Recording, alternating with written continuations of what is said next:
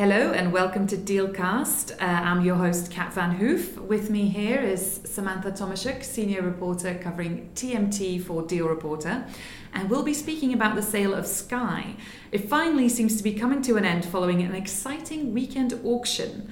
Comcast won the process, but it had to raise its bid to £17.28 per share, quite a bit over Fox's final offer of 15.65. Sam, is this the outcome you expected, and is it a good outcome for everyone involved?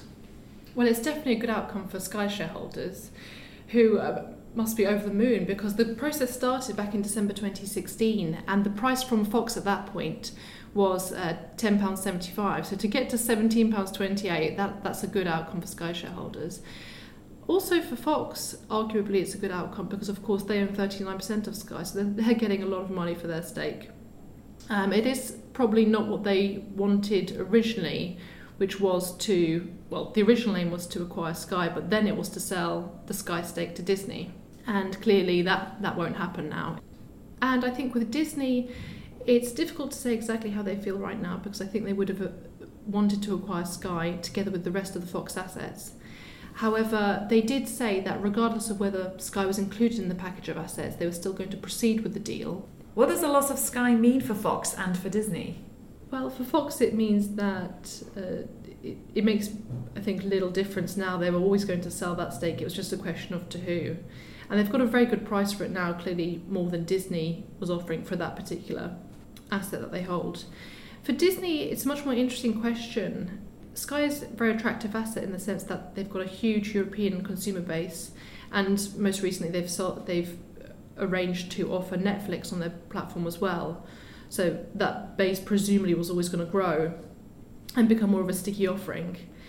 And that's exactly why Comcast has been so interested in acquiring Sky. Fox originally bid £10.75 for Sky. Um, is Comcast overpaying with uh, 17.28 for the asset, or was Fox's bid just too low to begin with? It's a bit of both, actually. Uh, Comcast is probably overpaying in the sense that if this wasn't such a competitive process, they wouldn't have had to go to that. If Comcast was going to win this, it was always going to offer a premium on whatever Fox and Disney were offering together and offer something that really you couldn't say no to, simply because Fox held that 39% stake. So clearly, if it was a close run auction, Comcast would have been at a disadvantage because of that closing risk, that completion risk. Fox's bid wasn't thought of as very good when it originally announced it was buying Sky. I think there was this, this feeling amongst independent shareholders that they weren't having a fully open and transparent process because, of course, Fox owns 39% of Sky, so of course you've got that influence there, and perhaps the ability not to offer as much as you would if you if you owned 0%. So there was definitely pressure from the very start here, you know, from 2016 to raise the offer. Um, but I don't think at that stage anyone would have thought it would come to quite this, to £17.28. But not only has it been a close run auction in general, um, the process started, as you said, end of 2016. Is it finally coming to an end after this auction past weekend? Yeah, I think everyone's been through quite a lot. It's been a very complex and long process. It must be quite um, bittersweet for Fox though, because they, they put a lot of effort into trying to acquire Sky themselves. So there's this huge Ofcom process, huge competition markets authority process, looking into priority aspects, looking into competition aspects. So it's a bit sort of sad to see that that's not come to nothing. Of course, you know they eventually got it approved, but they got it approved and then to divest to Disney, and now that's been scuppered and it's going to Comcast. So is it coming to an end now after all of that? Both have been through the regulatory process already. So Sky Comcast has been approved by the European Commission. So that that's obviously done with. The tender process is now undergoing and, and Comcast has just announced it's reached the 30% mark, I think, by the time you listen to this podcast, it will have its required threshold, which is 50% plus one. Fox will also tender its 39% stake to Comcast. Let's not forget there's another big media deal going on. Disney's purchasing Fox. Does the sale of Sky to Comcast make completing that deal any easier?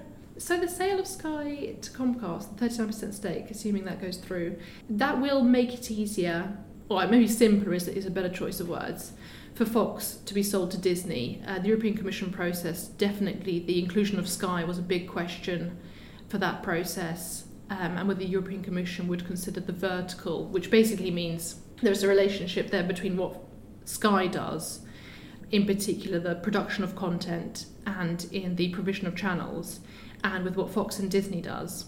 So obviously taking Sky out of the equation just makes that process a little bit simpler um, and gives Disney and Fox a helping hand at least. Sounds like quite a game of musical chairs, although this time there were enough chairs. It's just about where everybody sat down.